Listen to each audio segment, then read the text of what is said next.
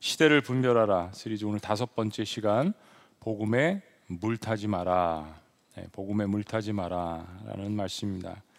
예전에 중고등학교 시절에 아, 한국에서 노만 빈센 피어라는 그 박사분의 책이 굉장히 유행을 많이 했습니다.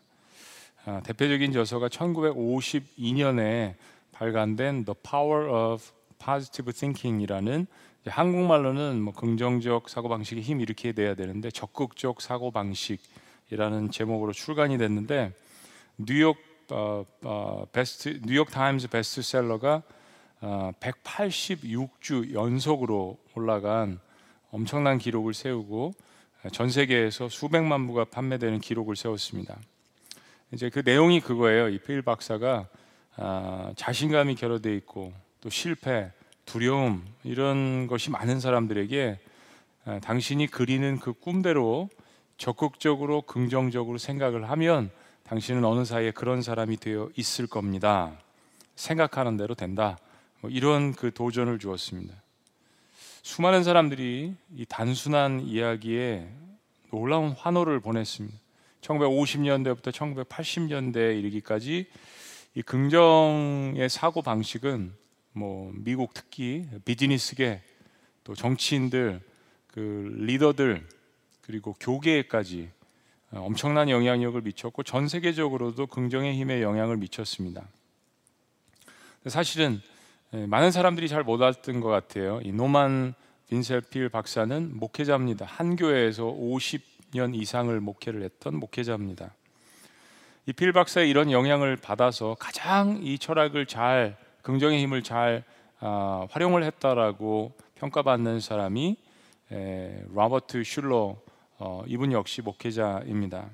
미국 LA의 한복판에서 바닥만 빼고는 아, 사방과 천장 전체를 아, 크리스탈로 유리로 만들었다는 데 대해서 많은 사람들이 이목이 집중된 수종교회입니다. 예배 시간에 전 세계 유명한 강사들을 세워서 뭐 찬양, 예배, 세미나를 듣게 했습니다. 수백만 명의 사람들이 아, 이 TV 프로그램 프로그램을 통해서 아, 관심을 가졌습니다. 근데 전 세계적으로 한 시대를 풍미했던 이 수정교회가 2010년도에 아, 파산 신고를 하게 됩니다. 그리고 같은 지역에 있었던 천주교회 건물이 매각되게 됩니다. 아, 제가 2009년도에 교회를 방문했을 때는 정말 일부 관광객들만 아, 이렇게 그 안내하는 교회에 정말 나이 드신 고령의 그러한 그 성도님들만 눈에 띄게 보였는데 수종교회 자체는 크리스탈로 이루어져 있기 때문에 너무나도 아름답습니다. 근데 그 분위기는 굉장히 침울하고 암울하고 아, 패배한 듯한 그런 느낌이었습니다. 한 관계자가 한국의 이단 신천지가 그 당시에 그곳을 빌려서 집회를 하려고 적극적으로 거의 할 뻔했었다라는 이야기들을 들려주었습니다. 저도 어려서부터 이 두 사람의 책을 선물로 받고 읽은 기억이 납니다. 많은 사람들이 당시 긍정적인 사고방식이란 책에 영향을 받고 또 삶에 적용하기도 하고 한국 교회에도 적지 않은 영향력을 미친 것으로 그렇게 평가가 됩니다. 지치고 힘들고 두렵고 어, 자신감이 없는 열등감이 있는 그런 사람들에게 당신은 자신감을 가지면 긍정적으로 생각하면 당신도 잘 될 수 있다라는 이 소망을 주는 이 메시지 자체를 나쁘다고 할 수는 없을 것입니다. 시간이 지남에 따라서 무엇인가 잘못되어 있다라는 생각을 아, 지울 수가 없습니다. 특별히 그냥 아, 분들이 아니라 목회에 몸담고 있었던 분들이라는 사실 속에서 더욱더 저희들이 후대 평가를 하곤 합니다. 복음이라는 말은 원어적으로 기쁜 소식, 좋은 소식이란 이야기입니다. Good news. 뭐 긍정적인 소식이라든지 이 말과 그리 다를 바가 없는 것 같습니다. 복음을 전하는 사람들에게도 긍정적인 사고라는 것은 감사와 연결돼서 이게 뭐가 문제가 될까요? 긍정적으로 생각하라는 말 자체는 아무런 문제가 없습니다. 근데 성경이 아, 우리가 그리는 꿈대로 긍정적으로 생각하고 적극적으로 그것대로 살아가면 성공할 것이다. 아, 이 긍정의 힘의 이 파지티브 띵킹의 주요 요지는 성공의 결론이 납니다. 규결이 됩니다. 성경은 그렇게 이야기하고 있지 않는 것 같습니다. 적어도 제가 성경을 볼 때는요. 아침에 일어나서 긍정적인 생각을 하고 어, 행복할 거야, 행복을 추구하는 자체를 하나님께서 반대하시지 않습니다. 문제는 인간이 자신을 그렇게 긍정적으로 생각해서 모든 사람들이 자신이 원하는 대로 인생을 성공했는가라는 것을 생각해 봤을 때 그렇지 않다라는 것을 우리 스스로가 잘 알고 있습니다. 인간은 우리 스스로가 마음에 긍정적인 생각을 불어넣고 스스로가 행복하다라고 마음을 먹는다고 해서 그것이 이 매뉴얼대로 따른다면 그것이 그렇게 이루어지는 그게 자연스럽게 되지 않는다라는 것을 우리의 삶에서 처절하게 발견을 합니다. 그보다 뭔가 더 깊고 중요한 것이 있다는 사실을 저희들이 마주하게 됩니다. 기독교는 인간의 가장 근본적인 문제를 죄의 문제로 봅니다. 긍정적인 힘은 어, 적극적인 사고 방식은 죄의 문제에 대해서 다뤄주지 않습니다. 사실 이것은 긍정의 힘보다 훨씬 인기가 없는 이야기죠. 죄에 대한 이야기를 하는 책과 긍정에 대한 이야기를 하는 책을 동시에 서점에 놓으면 아마 긍정에 대한 이야기가 훨씬 더 많이 팔릴 것입니다. 성경은 모든 인간이 죄를 범해서 하나님의 영광에 이르지 못하였다라고 참 우리에게 슬픈 이야기를 진단을 해줍니다. 선언을 합니다. 태어나고 늙고 병들고 아, 죽는 이 생로병사의 문제는 어느 누구도 피할 수 없는 우리 인간의 본질적인 문제잖아요. 긍정적인 생각을 가지고 성공하는 것이 문제가 아니라 우리 인간의 이 본질의 문제를 해결하는 것이 훨씬 더 중요한 문제라는 것을 사람들이 또한 한 방편에서 깨닫기 시작합니다. 인간이 생로병사의 문제를 갖는 것은 철저히 이 죄의 문제와 관련이 있다는 것을 성경이 우리에게 알려줍니다. 이 문제를 온전히 해결할 때만 우리가 생각하는 어떤 온전한 기쁨, 아, 온전한 감사가 우리 안에 생기게 된다라는 것을 성경이 이야기해 줍니다. 그리고 이 기쁨과 감사는 단순한 어떤 긍정의 힘이 아니라 모든 고난과 역경, 심지어 우리가 참 두려워하는 그 죽음의 문제조차도 초월하게 만들어주는 신비한 능력이 있다라는 것을 성경이 이야기합니다. 우리는 이것을 신앙 혹은 믿음이라고 이야기합니다. 근데 이 신앙이나 믿음이라는 것이 내 스스로 나 행복해야 돼. 행복할 수 있어. 나 괜찮은 사람이야. 라고 긍정적이고 적극적이고 자기 최면 이런 것들을 통하여서 이 신앙과 믿음이 이루어지는 것이 아니라 우리는 그런 것들을 창조할 수 있는 근본적인 문제들을 해결할 수 있는 이런 것을 창조할 수 있는 존재가 아니라 우리 믿음과 신앙의 대상은 내 안에 있는 것이 아니라 이 믿음과 신앙의 대상이 내가 바라보는 곳에 있다라는 것. 우리 이것을 잊지 말아야 합니다. 믿음과 신앙의 대상이 분명히 있다라는 것이죠. 내가 아니라는 겁니다. 나 중심이 아니라는 거예요. 아까 이야기한 복음의 핵심, 즉 복된 소식의 핵심은 바로 하나님의 아들이신 예수 그리스도입니다. 기독교는 죄를 포함한 모든 아, 인생의 문제 해결을 이 복음이신 예수 그리스도 안에서 찾는 공동체입니다. 근데 성경은 시대마다 이것을 희석시키는 거짓 선지자들이 일어난다라고 우리에게 자주 종종 경고를 합니다. 특별히 성경은 말세 때는 기독교를 표방은 하지만 난 예수님 사랑하고 믿는다라고 립 서비스는 하지만 그 안에는 정말 그릇되고 사람들을 어둠의 길로 인도하는 복음에서 벗어난 그러나 우리 귀에 듣기에는 달콤한 그러한 그 예언들이 거짓 예언들이 있다라고 우리에게 분명하게 이야기를 해줍니다. 물론 이것을 경우에 따라서 이단이라고 하기도 하고 또 사입이라고 하기도 하고 유사 종교라고 이야기하기도 합니다. 복음의 역사가 왕성했던 초대교회는 어땠을까요? 초대교회는 우리보다 나았을까요? 결코 그렇지 않습니다. 우리가 이 땅에 발을 붙이고 사는 동안은 특별히 그리스도인들에게는 영적 전쟁이 어느 곳에서나 있습니다. 특별히 하나님의 역사가 왕성하게 활발한 곳에도 역시 사탄은 그것을 시기하고 질투하고 무너뜨리려고 합니다. 바울이 갈라디아 교회가 세워진 이후에 어, 여기에 초대교회에도 어, 율법주의가 들어왔습니다. 근데 이 율법주의 때문에 유, 유혹을 받는 사람들에게 이런 경고를 한 적이 있습니다. 갈라디아서 1장 6절에서 10절까지의 말씀인데요. 그리스도의 은혜로 너희를 부르신 이를 이같이 속히 떠나 다른 복음을 따르는 것을 내가 이상하게 생각하노라. 다른 복음. 한번 따라 보시죠. 다른 복음. 7절. 다른 복음은 없나니 다만 어떤 사람들이 너희를 교란하여 그리스도의 복음을 변하게 하려 함이라. 복음은 우리를 변화시키고 성장시키지만 이 복음을 온전히 받아들이지 않을 때는 우리는 변질됩니다. 8절 말씀. 그러나 우리나 혹은 하늘로부터 온 천사라도 우리가 너희에게 전한 복음 외에 다른 복음을 전하면 저주를 받을지어다. 다른 복음이 있다라는 거예요. 다른 복음을 전하는 사람들이 있다라는 겁니다. 9절 똑같은 이야기를 합니다. 우리가 전에 말하였거니와 내가 지금 다시 말하더니 만일 누구든지 그가 누구라도 너희가 받은 것 외에 다른 복음을 전하면 저주를 받을지어다. 자, 10절. 우리 가정에서 다 같이 읽습니다. 시작. 이제 내가 사람들에게 좋게 하랴 하나님께 좋게 하랴 사람들에게 기쁨을 구하랴 내가 지금까지 사람들의 기쁨을 구하였다면 그리스도의 종이 아니니라. 사도 바울은 사람들을 기쁘게 하는 그런 방식에 물론 복음이 소망을 주지만 그런 방식의 사람들의 귀를 즐겁게 해주고 사람들의 입맛에 맞는 그런 복음을 증거하지 않았다는 이야기죠.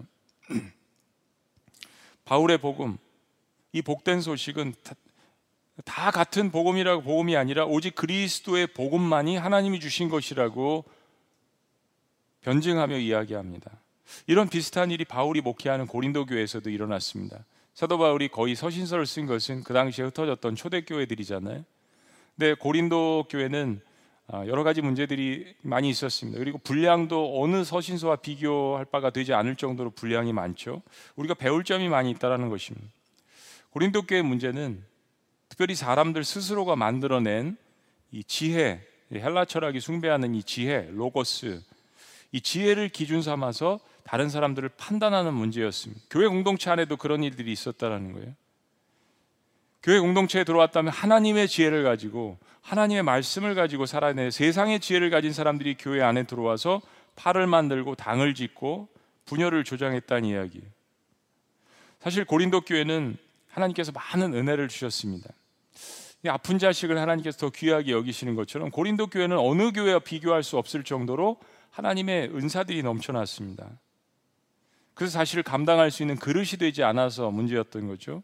또 바울과 아볼로와 같은 이러한 뛰어난 목회자들이 덜어 있었습니다. 근데 교회 안에는 그런 사람들 중에서 하나님이 주신 복음이 아닌 세상의 지혜로 교회를 분열시키고 혼란스럽게 했습니다. 그런 가운데서 사도 바울이 그가 어떻게 목회를 했는지 그리고 스스로를 변화하면서 그 변화 가운데 바울이 붙들었던 복음은 무엇인지 그가 외쳤던 복음이 무엇인지를 우리에게 전해줍니다. 거기에 복음의 핵심이 있습니다. 영적으로 깨어 있는 사람은 지금 시대가 정말 악하고 힘들고 어, 정말 예, 마지막 때의 그 초기에 우리가 들어가고 있지는 않은가라고 기도하고 하나님의 음성을 들으려고 부단히 애를 씁니다. 복음이 한때 강력하게 흥왕했지만 현재는 그 복음에 세상에 물을 타서 우리가 희석시키고 있는 그런 시대가 아닌가라는 것을 점검합니다. 오늘 이 말씀을 통하여서 저와 여러분들도 우리 교회 공동체도 이 말씀을 듣는 모든 분들이 우리의 신앙을 점검하고 정말 복음의 본질이 무엇인가 그 은혜를 한번 나눠보기를 원합니다. 첫째, 복음에 물타지 않기 위해서 우리는 어떻게 해야 합니까? 복음에 물타지 않기 위해서 우리는 어떻게 합니까? 첫째, 예수 그리스도의 유일성을 훼손하지 말라는 것입니다. 예수 그리스도의 유일성을 훼손하지 말라. 바울이 고린도 교회 안에 있으면서 여전히 헬라 철학과 이 세상의 지혜를 신앙으로 착각하고 있는 사람들에게 이렇게 고백합니다. 자, 1절 말씀 다 같이 읽습니다. 크게 시작. 형제들아, 내가 너희에게 나아가 하나님의 증거를 전할 때 말과 지혜의 아름다운 것으로 아니하였나니. 바울이 말을 잘 못한다거나 언어가 어눌하다거나 더듬거리거나 이럴 사람이 절대 아닙니다. 학식에서도 헬라 철학자들에게 절대 밀리지 않는 사도행전 17장을 보면 헬라 철학자들과 변론하는 과정 가운데 그들이 바울에게 붙여진 별명이 말쟁이였습니다. 그 정도로 말을 논리 있게 잘 했습니다.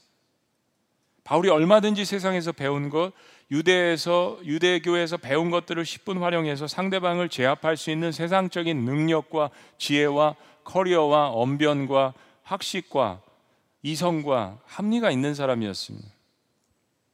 근데 바울은 헬라의 어떤 지혜나 철학도 어떤 인간의 웅변도 사람을 근본적으로 변화시킬 수 없다라는 사실을 자신이 회심하는 가운데 깨달았습니다. 자기가 그런 사람이었습니다.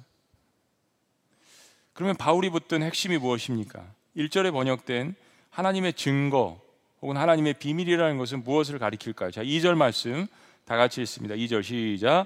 내가 너희 중에서 예수 그리스도와 그 십자가에 못 박히신 것 외에는 아무것도 알지 아니하기로 작정하였음이니라. 바울이 어, 복음의 가장 중요한 핵심을 이야기하기 위해서 강조법을 쓴 거죠. 예수 그리스도와 십자가 외에도 부활도 있잖아요. 은혜도 있고 하나님의 거룩도 있고 우리가 그 외에 이야기할 것들이 많이 있습니다.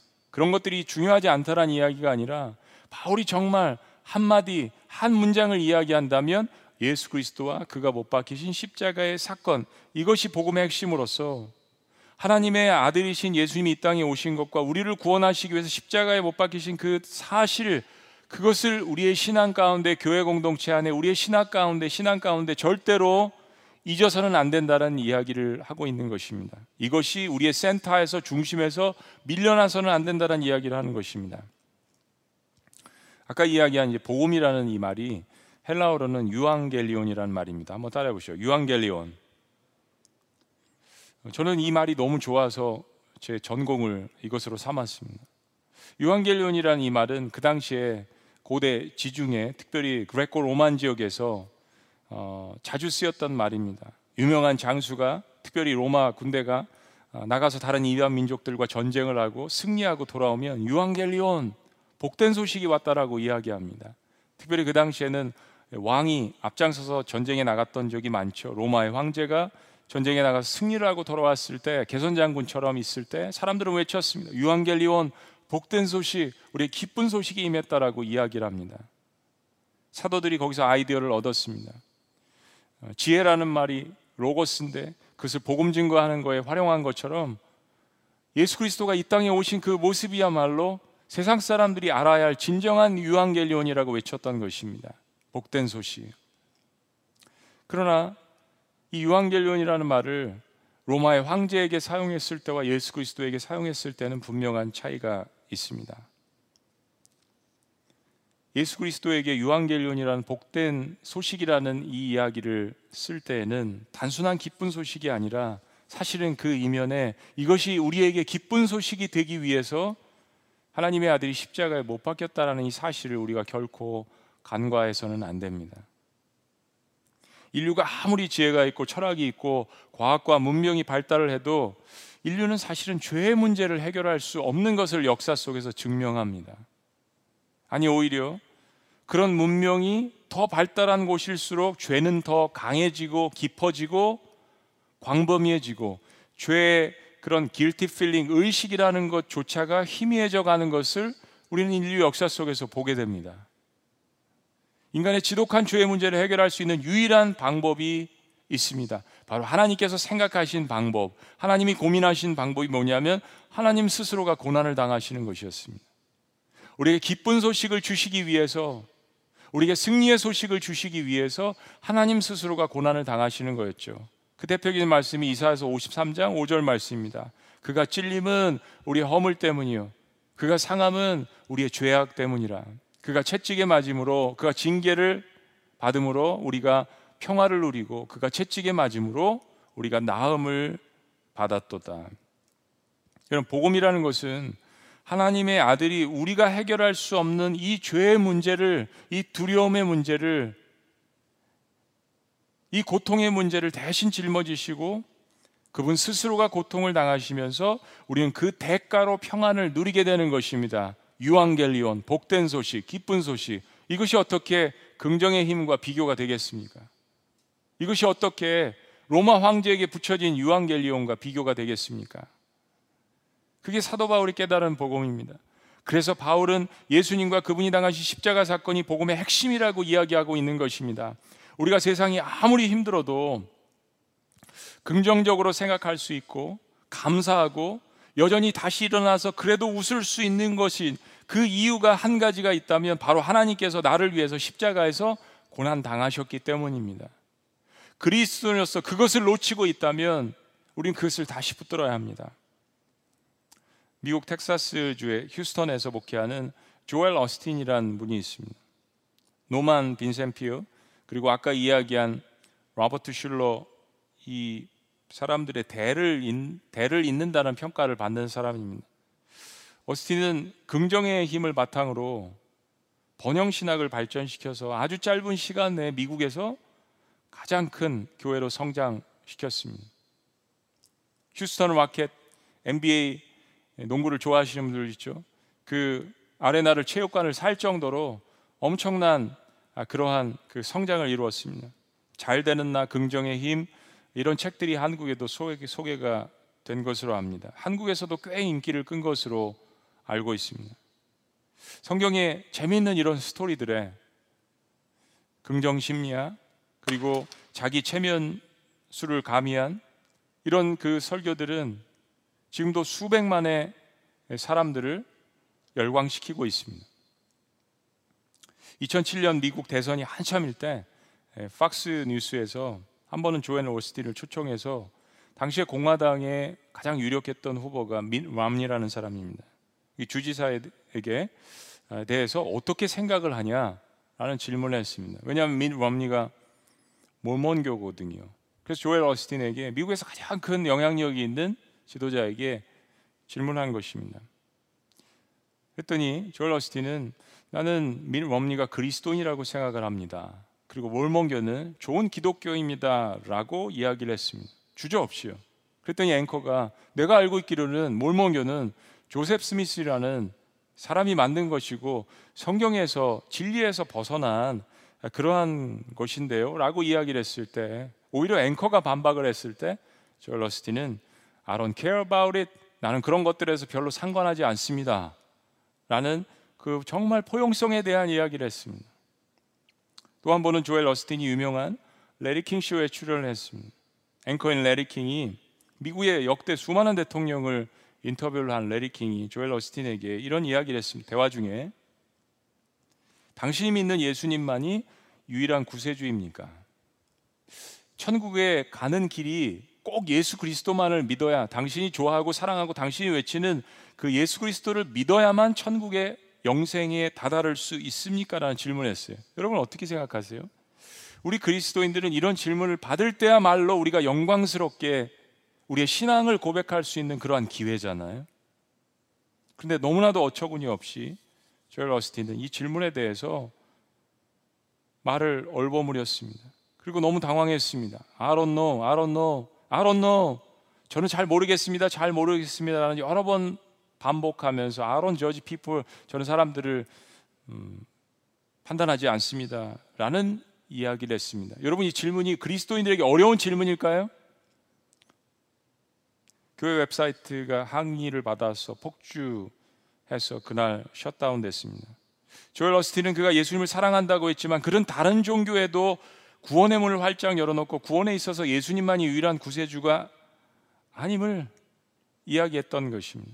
그런데도 사람들은 여전히 그의 설교에 환호하고 그의 교회는 여전히 성장하고 있습니다. 여러분 복음에 물을 탄 정도가 아니라 하나님은 사랑이라는 미명 아래 종교 다원주의, 종교 혼합주의 길을 사람들에게 교묘하게 아니면 이제는 더 대중적으로 가르치고 있는 것이 아닙니까? 근데 예수님은 제자들이 주님 천국에 어떻게 저희가 가죠? 어떻게 영생의 길을 다다를 수 있죠? 우리 아버지한테 어떻게 가요? 라는 이 질문에 대해서 예수님 분명하게 알았노 나 어떻게 가는지 모르겠다라는 말씀이 아니라 내가 곧 길이요 진리요 생명이다. 나로 말미암지 않고는 우리 아버지께로 천국의 영생의 길에 다다를 자가 아무도 없다라고 분명하게 우리에게 말씀해 주셨습니다. 이게 어려운 이야기인가요? 성경에서 한 번만 이런 이야기가 나오나요? 그렇지 않습니다. 우리의 믿음의 대상, 우리의 신앙의 대상은 복음의 핵심은 분명한 유한겔리온의 핵심은 예수 그리스도 한 분밖에 없습니다. 그분이 십자가에서 고통당하셨기 때문에 나의 죄가 사함을 받을 수 있는 길이 열린 것이고 그리고 그분이 십자가에서 죽으셨다가 당당하게 부활하셨기 때문에 내가 구원을 받는 것이지 어떤 다른 이름을 천하에 우리에게 주신 적이 없지 않습니까? 그것이 우리가 긍정적으로 감사해야 될 이유인 것입니다. 그것이 우리가 행복해야 될 이유인 것입니다. 그렇다면 우리는 삶에서 어떠한 고난이 닥쳐, 닥치더라도 그 어려움을 이겨나갈 수 있는 힘이 생기게 되는 것이에요. 로마서 8장 16절 18장은 우리에게 18절은 우리에게 이렇게 도전하고 위로합니다. 성령이 친히 우리의 영과 더불어 우리가 하나님의 자녀인 것을 증언하시나니 자녀이면 또한 상속자 또한 하나님의 상속자요 그리스도와 함께한 상속자다. 세상에 낙심하고 자신감이 없고 열등감에 차 있는 사람들을 향하여서 예수 그리스도 안에 있는 사람들에게는 믿음의 대상을 예수 그리스도라고 끌어안는 사람들에게는 예수 그리스도와 함께 상속자라고 하나님께서 우리에게 격려하십니다. 그리고 우리에게 이런 도전을 주십니다. 우리가 그와 함께 그런 영광을 받기 위하여 고난도 함께 받아야 할 것이니라. 성경 분명하게 우리에게 이야기합니다. 그런 영광을 받기 위하여 누리기 위하여 그리스도처럼 고난도 함께 받아야 할 것이니라. 여러분 이게 복음 아닙니까? 이것이 유한겔리온 아닙니까? 그리고 우리에게 다시 한번 격려합니다. 생각하건대 현재의 고난은 여러분이 지금 생각하시는 그런 고난들, 어려움들, 두려움들, 그러한 고난은 장차 우리에게 나타날 영광과 비교할 수 없도다. 옛날 성경이 더 좋아. 좋게 비교할 수 없도다. 비교가 되지 않는다라는 것이죠. 예수 그리스도의 유일성을 기억하고 그것을 훼손하지 않고 그것을 전하시는 저와 여러분들이 되시기를 주의 이름으로 축복합니다. 두 번째 우리가 복음에 물타지 않기 위해서는 어떻게 해야 합니까? 긍정의 힘이 아니라 성령의 능력을 의지하셔야 합니다. 긍정의 힘이 아니라 성령의 능력을 의지하셔야 합니다. 말씀드린 것처럼 사람들에게는 다 두려움이 있습니다. 저도 지난주 목자 부흥회 때 고백을 했지만 제 안에도 두려움이 있습니다. 이러한 예배를 얼마나 더 지속해야 될까? 네. 성도님들을 볼 수 없는 이런 환경 가운데서 우리 성도님들은 잘하고 계실까? 지금 목욕하시고 잘 옷 차려입으시고 예배를 드리실까? 카우치에 누워서 드리실까? 제 시간에 들어와서 예배를 하실까? 우리 성도님들은 하나님과 계속해서 연결되어 있으실까? 우리 교회는 흩어지지 않고 모여 있을까? 내일 목회에 대한 두려움 말할 수가 없죠. 한 번도 겪어보지 않은 길인데 누가 감히 이야기할 수 있겠습니까? 전 세계적으로 곳곳으로 모든 것에 바이러스가 이렇게 침투한 역사가 인류 역사상 없습니다. 경제, 실업, 건강, 영적인 것, 내일에 대한 염려가 왜 없겠습니까? 이럴 때 긍정적으로 나 자신을 다독거리면서 다 잘 될 거야. 조금만 참으면 행복해질 거야. 조금 있으면 우리 다 모일 수 있을 거야. 라고 다독거리는 거, 자기 최면을 걸고 마인드 컨트롤을 하는 거요. 이게 일면 도움이 될 수는 있겠죠. 그러나 여러분, 그게 언제 끝날 줄 압니까? 바벨론 포로 생활이 70년 같습니다. 남북 분단이 된 지 70년이 넘습니다. 우리 하나님의 이 시간이라는 것, 우리 하나님의 주권을 믿는 사람들입니다. 우리가 준비가 되면 코로나 한복판에서 준비가 되면 마지막 이 시대의 이 복음 추수의 역할을 온전히 감당할 수 있는 그런 준비가 코로나 시대 때 준비가 된다면 하나님께서는 언제라도 코로나를 내일이라도 마감해 주실 수 있습니다. 우리를 더 강하게 하고 본질을 회복하게 하고 그런 하나님의 역사하심이 있는 것이죠. 그러나 우리에게 아직 변화되지 않은 현실적인 문제들이 있습니다. 어떻게 할까요? 또 한편에서 복음에 물을 타는 사람들은 극단적인 종말론을 주장해서 사람들을 현혹합니다. 성경의 예언서들을 자의적으로 해석하고 사람들에게 아주 잘못된 공포 의식을 조장합니다. 그래서 가족을 등지게 하고 현실을 등지게 합니다. 이것 역시 균형이 무너져 있는 것입니다. 여러분, 제가 두 가지 극단을 말씀드렸어요. 이겁니다. 십자가 없는 긍정의 힘이 무서운 것처럼 현실을 도피하는 그릇된 공포심을 조장하는 종말론 역시 복음에 물을 타는 것입니다. 기독교 자체가 하나님의 말씀 자체가 예수 그리스도에 선포하신 그 자체가 우리들에게 두려움을 공포심을 조장하는 것이 아니지 않습니까? 바울 역시 두려움이 있었습니다. 현실적인 두려움입니다. 3절 말씀. 내가 너희 가운데 거할 때 약하고 두려워하고 힘이 떨었노라. 여러분 정말 용기 있는 사람들은 내가 어렵다라는 것도 고백합니다. 한국은 유교주의가 망해야 합니다. 정말 자신의 어려운 것들, 본질적인 것들, 내가 이런 죄인입니다. 고백할 수 있어야 돼요. 그게 진정한 용기 아니겠습니까? 저도 두렵습니다. 저도 힘듭니다. 저도 죄를 지었어요. 저도 연약한 목회자입니다. 우리가 하나님 앞에서 공동체 앞에서 왜 못합니까? 바울은 예수님을 만나고 사역을 하면서 수많은 고난과 고통의 문제와 씨름했습니다. 우리가 성경을 보세요. 얼마나 바울이 자신의 밑바닥까지 고백을 했는지요. 죽음의 문턱까지 아니 죽음을 경험했다라고 이야기하지 않습니까? 이게 잘못된 겁니까? 긍정적인 나 이러기면 행복하고 이러면 성공하고 이런 이야기만 해야겠습니까? 아니면 죽음의 밑바닥까지 고통의 문제와 씨름하는 이런 모습들이 우리 성경의 영적인 거장들이 하지 않습니까? 사람들의 모함과 살인 계획과 협박과 자연재해와 이런 문제들을 사도 바울이 경험했다라는 것을 솔직하게 이야기합니다. 복음 때문에 기쁨을 얻었는데 복음을 전하는 문제 때문에 죽음의 문제들과 부딪혔습니다. 여러분 신앙은 역설인 것 같습니다. 그런데 사도 바울은 이런 모든 문제들을 대면을 하면서 이런 모든 문제들을 해결할 수 있는 궁극적인 힘이 자신에게 없다라는 것을 깨달았습니다. 사람의 힘으로 많은 권세로 해결되지 않는다라는 것을 절실히 깨달았습니다. 특별히 강팍한 사람들, 어둠의 영에 사로잡힌 그런 사람들이 자신을 대적할 때 그 사람들을 변화시킬 수 있는 문제는 인간의 영역이 아닌 것을 깨달았습니다. 그리고 이렇게 고백합니다. 4절 말씀입니다. 4절 다 같이요. 시작. 내 말과 내 전도함이 설득력 있는 지혜 말로 하지 아니하고 다만 성령의 나타나심과 능력으로 하여 그렇습니다. 바울은 예수님을 만난 다음에는 그분이 자신을 위해서 하신 이 십자가상의 이 복음이 자신의 인생 가운데 가장 중요한 일로 여겼습니다. 그리고 그 복음을 닫는 그릇인 자신, 그 중요한 일을 사람들에게 나누고 사역을 하는 일에 있어서는 그 일 역시 사람의 힘이 아닌 하나님의 영이신 성령의 능력의 능력이 절대적인 것을 깨달았습니다.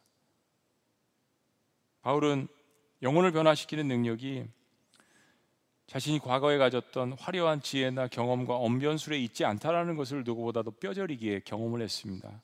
이것을 고백하게 하게 하시려고 하나님께서 바울에게 그런 고난들을 겪게 하셨는지도 모르겠습니다.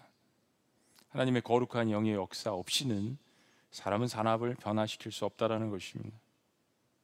예수 그리스도의 십자가의 복음을 마음에 받아들이게 하는 것은 절대적인 성령의 역사라는 것. 로마서 8장 9절은 우리에게 이렇게 이야기합니다. 만일 너희 속에 하나님의 영이 거하시면 너희가 육신에 있지 아니하고 영에 있나니 누구든지 그리스도의 영이 없으면 그리스도의 사람이 아니니라.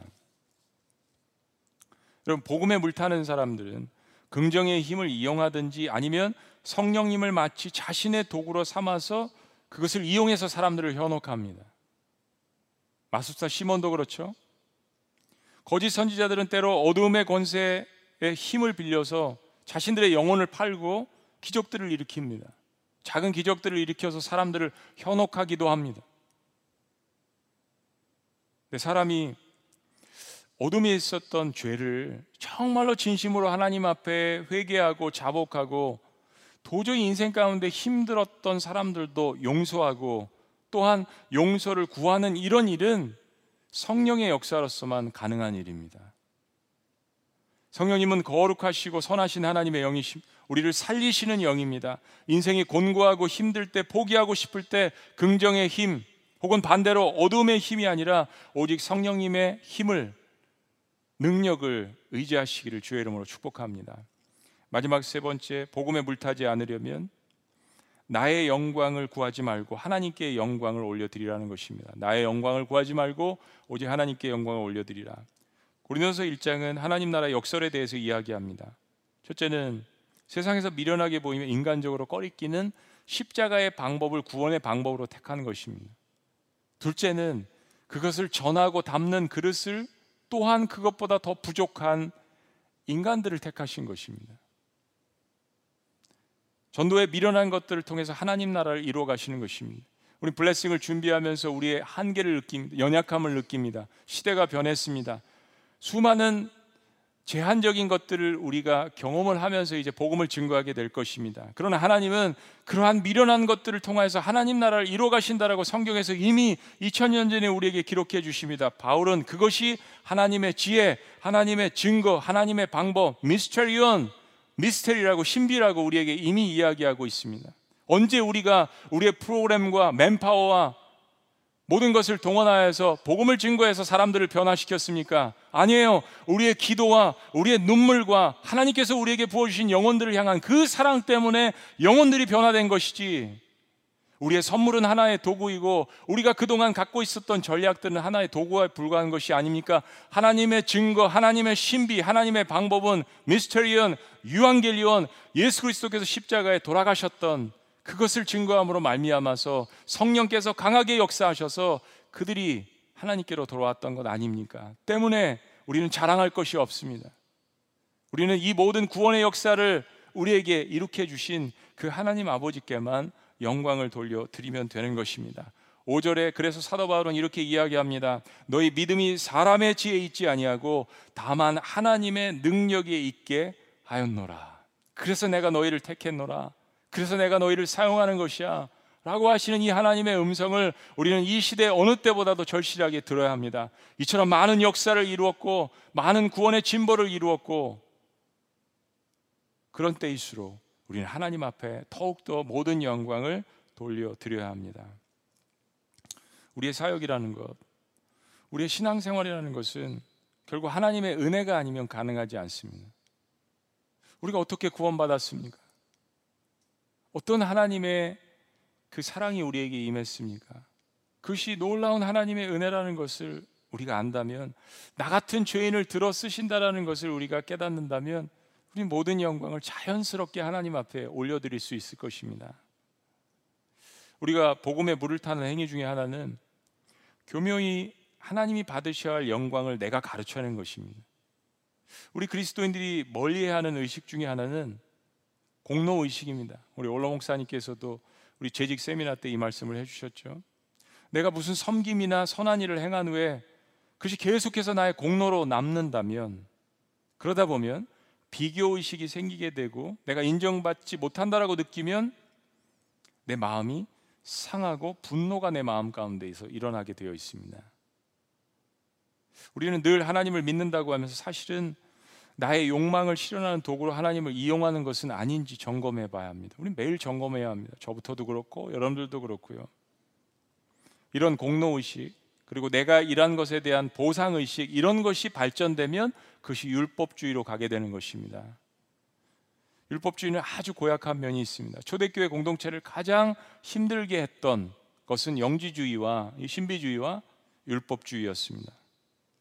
내가 무엇을 해야지 구원받고 인정받는다라고 생각하면 그 행위를 통해서 다른 사람들을 정죄하고 판단하고 결국 나도 그 율법을 계속 지키려고 하지만 지키지 못하는 것을 알면서 내 안에는 계속해서 이중성이 발달하게 되어 있습니다. 이것은 다 예수 그리스도의 십자가의 공로를 그 역사를 부정하는 일입니다. 예수님의 십자가 사건은 그 한 사건만으로 나뿐만이 아니라 모든 인류의 죄를 용서하시고 우리를 구원하시기에 충분히 남음이 있다라는 그 능력을 우리가 고백해야 하는 것입니다. 결국 예수님의 십자가 사건을 경험한 사람은 은혜를 아는 사람입니다.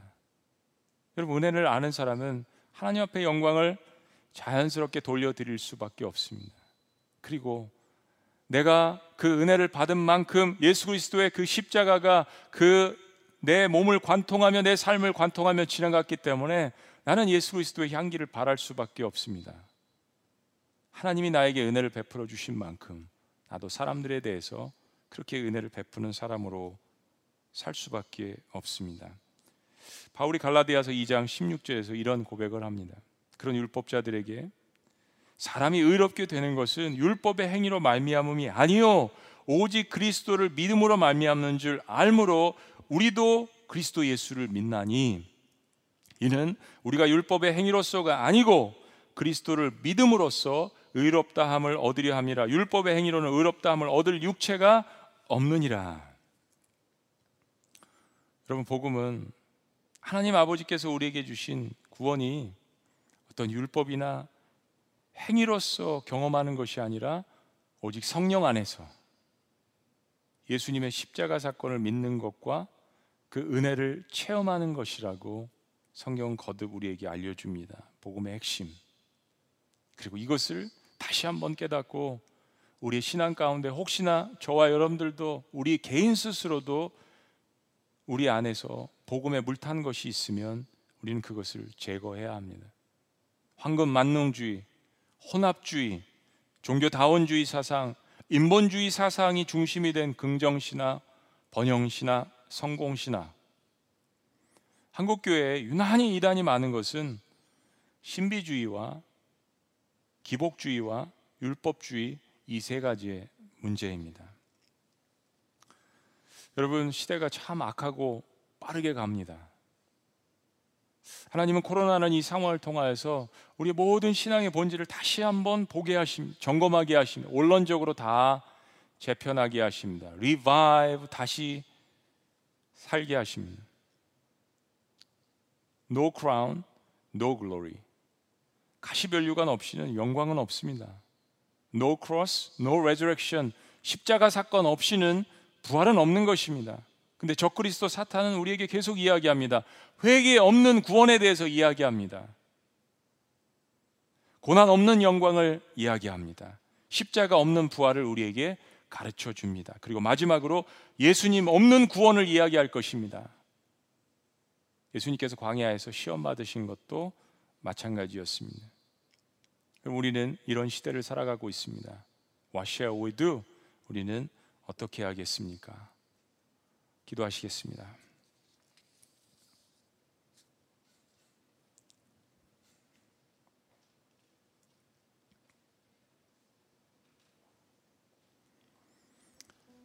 아, 살아계신 하나님, 주님이 언제 오실지 저희들은 그 정확한 때를 알 수 없지만 저희들이 마지막 때와 종말을 예비할 수 있는 기회가 이 전 세계적인 전염병 앞에 우리에게 주어져 있음을 주님 앞에 겸허하게 고백합니다.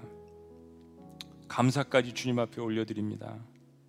하나님 저 1세대들은 많은 은혜를 주님 앞에 받았습니다.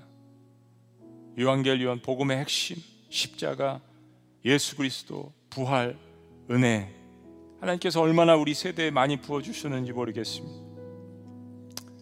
하나님 이것을 우리만 풍미하고 누리는 세대가 아니라 정말로 마지막 시대를 힘겹게 살아가고 있는 우리의 자녀들에게 우리의 청년들에게 이것을 잘 물려줄 수 있는 자라였다 칭찬받는 세대가 될 수 있도록 저희를 붙들어 주시옵소서. 예수 그리스도의 길이 험난하고 그리고 예수 그리스도를 증거하는 것이 어려운 시대를 맞이했습니다. 그러나 하나님 핍박이 우리에게 영광이라는 생각을 가지고 정말 이제야말로 이 어려운 환경 가운데 그리스도가 나의 인생의 주인이라고 고백할 수 있는 그러한 기회를 맞이했는데 하나님 이 세상 한복판에서 이제야말로 그리스도의 향기를 바라며 유한겔리온 이 복된 소식을 증거하는 하나님의 군사들이 일어날 수 있도록 주여 축복하여 주시옵소서. 우리의 힘이 아닌 성령의 놀라운 역사가 우리에게 있음을 고백합니다. 하나님의 영광이 복음 안에 담겨져 있음을 믿습니다. 유한겔리온 고난 가운데 십자가에 돌아가시고 나를 위해서 애쓰신 그 예수님 때문에 오늘 하루 행복하게 살고 나의 자아가 긍정적으로 주님 앞에 나아갈 수 있는 것을 믿습니다. 주님 은혜에 감사하고 모든 것 예수 그리스도의 이름 때문에 축복받는 것 감사하며 주님 앞에 올려드리며 예수님의 이름으로 기도합나이다. 아멘. 자리에서 다 같이 일어나시겠습니다. 우리 주신 말씀 생각하며 우리 말씀과 또 기도가 이 찬양 한 편에 다 담겨져 있는 것 같습니다. 우리는 안개 속을 맞이했습니다. 그러나 그 가운데에서 우리에게 나타나셔 손을 내밀어 주시는 그 주님의 그 부활의 모습 우리가 함께 기대하며 찬양합니다. 예수의 길을 걸어가기를 원합니다. 안개 속에서 주님을 보내 아무도 없을 것 같던 그곳에서 손 내미셔서 나를 붙드네. 나를 붙드네. 길 잃고 길 쓰러져 주 말씀하시네. 주 말씀하신 내 손잡으라고. 내 손잡으라. 내가 곧 길이요. 내가 곧 길이요. 진리 생명이니. 나 그 길을 보 다른 길로 돌아서지 않으리. 다른 길로 돌아서지 않으리.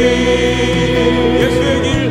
예수의 길. 좁은 길입니다. 따르시겠습니까? 좁은 길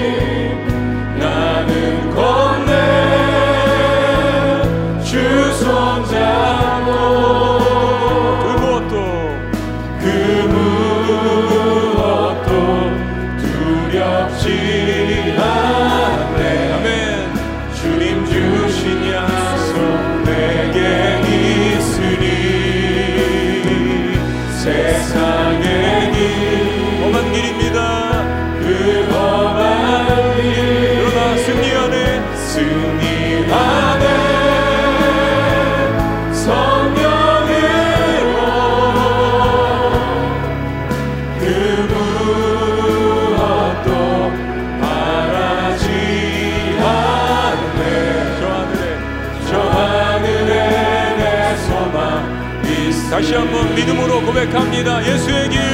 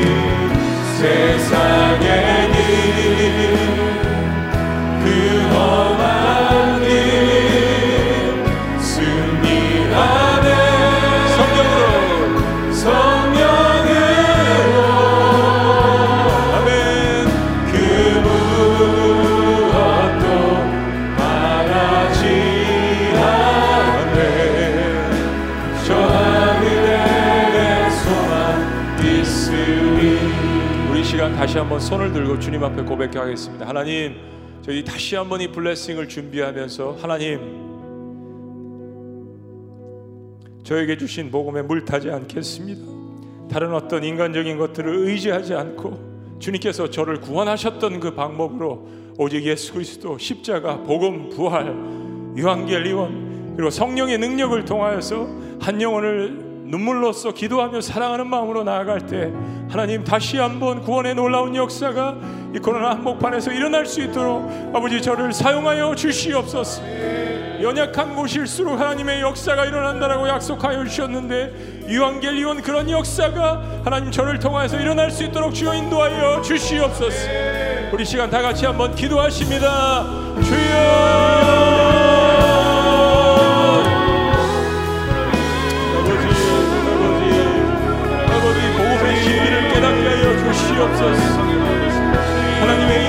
주시는 깨닫게 하여 주시옵소서 주시는 욕한 나를 통하여서 연약한 것들을 통하여서 일어날 것을 통하여서 복음의 놀라운 역사가 일어날 수 있도록 인도하여 주시옵소서 세상에 강하고 식생과 부끄럽게 하시는 하나님의 역사 견고한 길을 다하시는 하나님의 강력이 우리를 통하여서 일어나게 하여 주시옵소서 주님 아버지 아버지 시대가 어려울수록 이 복음의 능력을 붙들고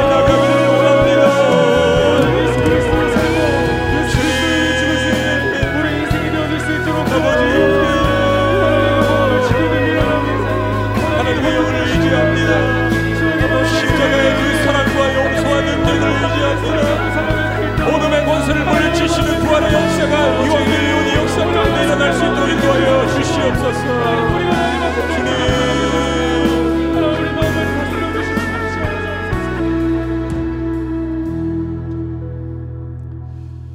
하나님 그렇습니다. 다시 한번 하나님의 증거 어, 하나님의 비밀 놀라운 유한계리원의 역사가 내 안에 성령을 통하여서 있음을 저희들이 기억하게 하여 주시옵소서. 단순한 긍정의 힘, 자기 최면술이 아니라 정말로 십자가를 통과한 사람으로서 성령의 능력과 부활의 능력이 내게 있음을 깨닫게 하시고 하나님 어려운 시대지만 그래서 연약한 나를 통하여서 하나님이 영광 받으시며 이 전도에 밀어난 것을 통하여서 놀라운 역사들이 바벨론 한복판에 일어나는 것을 제가 경험하고 볼 수 있도록 우리를 사용하여 주시옵소서. 이제는 우리 주 예수 그리스도의 은혜와 하나님 아버지의 극진하신 사랑과 성령님의 감화교통 역사하심이 하나님 예수 그리스도 한 번으로 충분합니다. 저에게 주신 그 놀라운 복음에 물타지 않겠습니다. 주님 한 번만으로 선포하며 제 인생을 묵묵히 살아가겠습니다라고 고백하는 주의 모든 백성들의 위대한 고백 위에 모든 세대 위에 복음의 역사 위에 지금부터 영원토록 함께 하실 것을 간절히 축원합나이다. 아멘.